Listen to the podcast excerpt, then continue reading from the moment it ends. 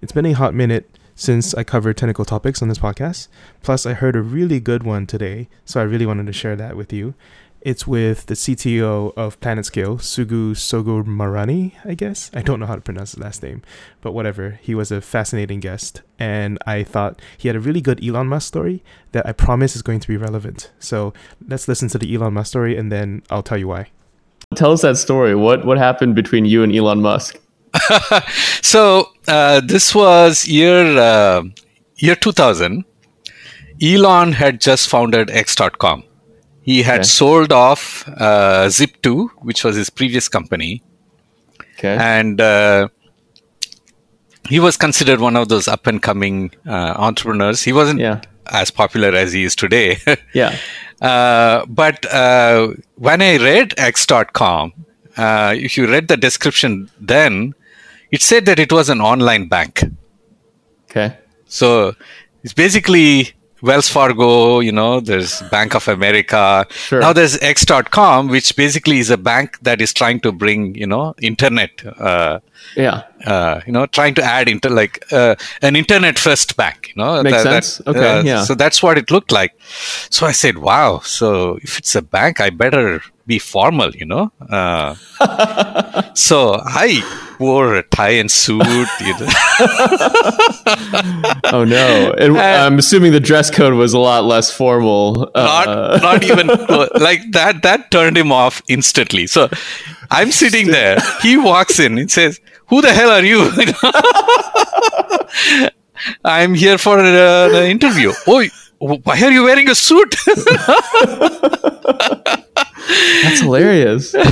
so, uh, so it turned out that uh, uh, this is uh, 2000 where the boom was happening, uh-huh. 99 2000, uh-huh. and there were so many Me Too companies.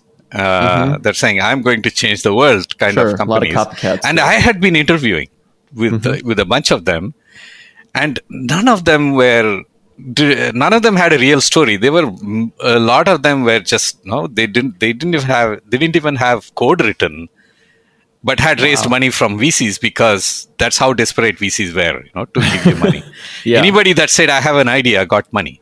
It was the height of the bubble. Yeah, it was the height of the bubble. So I had interviewed and I was completely disillusioned, saying that my God, this is this is a disaster, you know, like there is not a single company that has anything viable. Huh. So I show up there. I'm extreme. I'm kind of very low energy because I don't expect anything from this interview because sure. all previous interviews were disasters in my opinion. I just walked out. Yeah, yeah. And uh, this one, I was like, okay, you know, let's hear it out. You know, let's see what you got. yeah. And so that came across to Elon as a guy who has no energy. You know? Yeah. and uh, and he was kind of disappointed. Uh, and I was wearing a suit. No, that's like that's even worse. Two strikes. Two strikes, and uh, and I am like, and as I'm hearing his story, by the time the interview ended, I was so excited by what he was building. Huh. I just couldn't believe. I said, "Oh my God, this will change the world." You know, that's that's basically how I ended up leaving. Yeah. But that's not how he ended up seeing me. Sure. so later down the line, and I went through a recruiter. Okay. So and the recruiter says, "Hey, guy, hey, you know, now they are going to pass on you. You know, yeah, yeah, like, yeah. Yeah, they they're not interested. They, they think you have low energy." I said, "What? Sucks." Give me Elon's email. No, I'm. I'll I'll send him an email. so I sent him an email. Essentially, I guess what uh, paraphrasing what I did was yeah. I I basically sold him back his own company. I, huh. I, I told him why this is going to be huge. Yeah. And uh, it turns out that apparently he was struggling to uh, convince his the greatness of his company to his own employees. yeah, yeah, yeah. And so he saw that, and he he was impressed that I was able to see what he saw. He even sent that email apparently to everyone. Wow. And uh, and uh, told him, see, there's a guy outside, you know, who believes in what we are doing. And so he called me back for an interview. And now I can see, uh, I can now looking back, I can see everybody was smiling. everybody like was passing by, you know, Huh. giving me second looks and smiling because You were the all guy. knew. Yeah, I was the guy. That's Uh, awesome. So yeah, the rest is history. Then I joined X.com, and then soon after that, X.com and PayPal merged, uh, and that's how I ended up at at PayPal. do, do you remember what it is uh, you you said in that email? Because I'm sure everyone who's listening, who's ever bombed an interview, you know, is- I think everyone is like, "What do you say? What, what, what do you what do you say in an email that get, that gets you that like second chance with Elon Musk of all, of all people?" So I think uh, uh, actually I relate to what I said even now because what I said was the the most important thing is that I am sold on this vision, and I will do anything to be part of it. Is essentially is essentially what I said. Yeah, Uh, I don't care what you offer me, you know, but yeah, this is this is like this vision is awesome. This is going to change the world. So i want to be part of this. I don't care. Uh, my low energy don't don't you know uh, Yeah. that's because of situational play basically yeah don't don't read into that is I, I i need to dig up that email i don't think i was as eloquent as i am now if you dig it up, we'll link we'll link to it in the show notes. yeah I, i'll can. find out We'd i'll see if i can find it this is this is literally 21 years ago so Yeah, so- hopefully. I was trying to think of email systems back then. yeah exactly. Do you even remember what email you used in, in those i days? I think it was yahoo Oh, Yahoo. Okay. Yeah. That- so no. so it may still be there. It may still Yeah. be there. I, I should go. I should go look for it. Yeah. Fascinating. Yeah. So uh, for, uh, he may not remember me, but I think if you if I reminded him of the story, he will remember me. If I meet him ever again, if I told him this, Yeah. This- yeah. It seems pretty memorable. I mean, Yes. he comes in and sells your company back to you so well, uh, like probably better than he could describe it. He yeah, Shared it with the entire company. That's awesome. Okay, so this guy has established that he is a better salesman than Elon Musk, and now we're gonna ask him to sell PlanetScale to us. And I think this is the best answer I've heard about PlanetScale so far. Tell me about the, the kind of key selling points of PlanetScale. So, you know, the front page says serverless database platform. What, what does that mean? So here is the here is what is changing uh, in in the industry. Uh, Vitess actually uh, was kind of, in some respect, the first step towards what PlanetScale became. Um, what Vitess did was, like at YouTube, we ran, we literally ran tens of thousands of nodes. Uh, uh, that uh, that's how big the Vitess deployment was at YouTube, Wow. And uh, there is no there is no DBA team that can manage anything of that size. It's just too many nodes. Just just just too many things, too many nodes, and those ten those tens of thousands of nodes were running on Borg. And Borg is kind of the, the Google internal predecessor to Kubernetes. It's the predecessor of Kubernetes. It was in the Borg cloud, uh, and uh, the the shutdown of a pod, you know, is something that is not human generated. right. So if you look at previous to that, even today, MySQL uh, deployments, there is a DBA watching over that machine. right? Super manual. It's super uh, super manual. it's like a pet, and when we a- deployed yeah. Vitess in uh, Borg, we had to kind of uh, make it developer friendly, make it Ah. such that a DBA was not needed to be watching over those nodes. So we had to actually automate a large part of those things away. You know, I see. so that we could deploy things at scale. So the uh, the DBA's role actually changed, where they were not they they would not manage a single instance. They will be doing things for the cluster. You know? Yeah.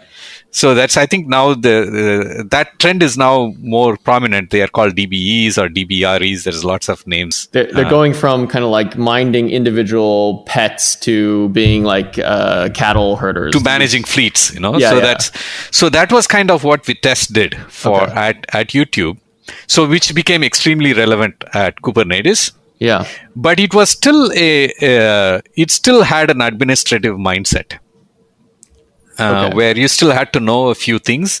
Sure. Uh, the the way I would describe and uh, and now what Vitess is evolving into is uh, I, I kind of see two types of developers uh, in the in the community. Mm-hmm. There are the tinkerers and there are the builders.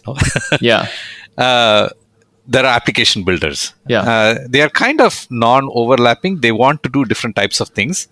Yeah. The tinkerers like to install software, configure it, play with it. You know. Sure. Uh, Vitess is a tool that is that relates to that type of person. You know. they it. like to learn. You know what is Like this V nitty gritty, get Yeah, your yeah, uh, yeah. hands dirty, roll up. your- How yeah, do I configure this relationship in this data? You Like, know, I- diving into school- Unix internal. Yeah, yeah. yeah yeah they are actually this one level above unix it's more like um, understanding data modeling I see. uh, uh, modeling relationships with them it's like uh, doing cool things with the data like when you shard you know like optimizing yeah, your yeah, yeah. sharding algorithm so so that's what vitess relates to. Yeah and then there's the other category which is the application builder. Uh, they don't want to the, the if the biggest turn off to an application builder Mm-hmm. you say i want something. You say how much cpu do you need that's you've lost them Yeah, because like how much I, display i don't I don't want to care. Just I, I don't figure want it out. I don't Yeah, know how much I'm going to need. You know, whatever it takes, you know. Yeah, yeah, Just yeah. give me something to get started, you know. Yeah. So, uh, or like, uh, uh, you know, like those are those should be taken away. So, if the developer comes and says, "I want a database," say, "Here, here's a database." you know? So Yeah. that is, uh, so the PlanetScale is for this person. The person says, "I want a database," and we shouldn't ask any more questions. You know, Yeah. uh, you It want a database? Here's your database. You know, Yeah. uh, how do I connect to it? Here's your connection string. Yeah. Go. Uh, And uh, uh, another big problem that PlanetScale solves is uh, is the problem that's been plaguing the database industry, which is uh, managing schema deployment Right. if you look at uh, if you go to any developer and they, if you ask them why did you go like a large number of them who like databases right who like sql Yeah. many of them are using key value stores They they like SQL, but they're they're using KV stores for some yeah reason. they decide to use kv stores Yeah, yeah. say why did you do it you know it's because of schema i just don't want to deal with the headache of schemas Huh. Uh, it's uh, it's almost a universal story Yeah. but then the what people have been the the database industry has been saying well it's necessary you know schema is necessary you know Sure. Yeah. yeah it's And needed you, your and you're talking database- s- specifically about like schema, like migrations or like con- conversions, right? yes yes so that that's that's where the disconnect came right Okay. nobody tried to go in and find out why schema is such a big headache Yeah. I mean, it's almost like a type system, right? Like it imposes certain constraints, but then this thing can change too. yes and not only that it's not only a type system it's a system it's a it's a disruptive system right Hmm. the moment you deploy schema right you make a small mistake you have an outage that goes into many hours Yeah.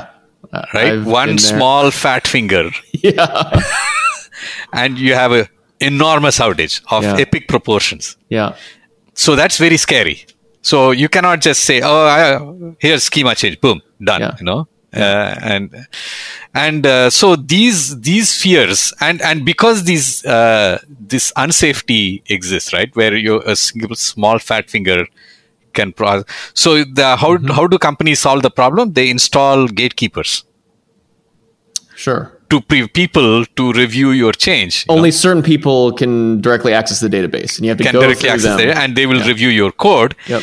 and i i have a schema ready that that is ready to be deployed but this dba is on vacation you know now i have to wait you know 3 days for them to come back Yeah. or they are busy you know fixing taking backups Yep. so they are not available you know Yep. th- because a dba's job is not to wait for you to you know wait Yeah, yeah, of course. that's not their priority to review your schema change yep. so uh, the the entire process becomes a huge headache, Hmm.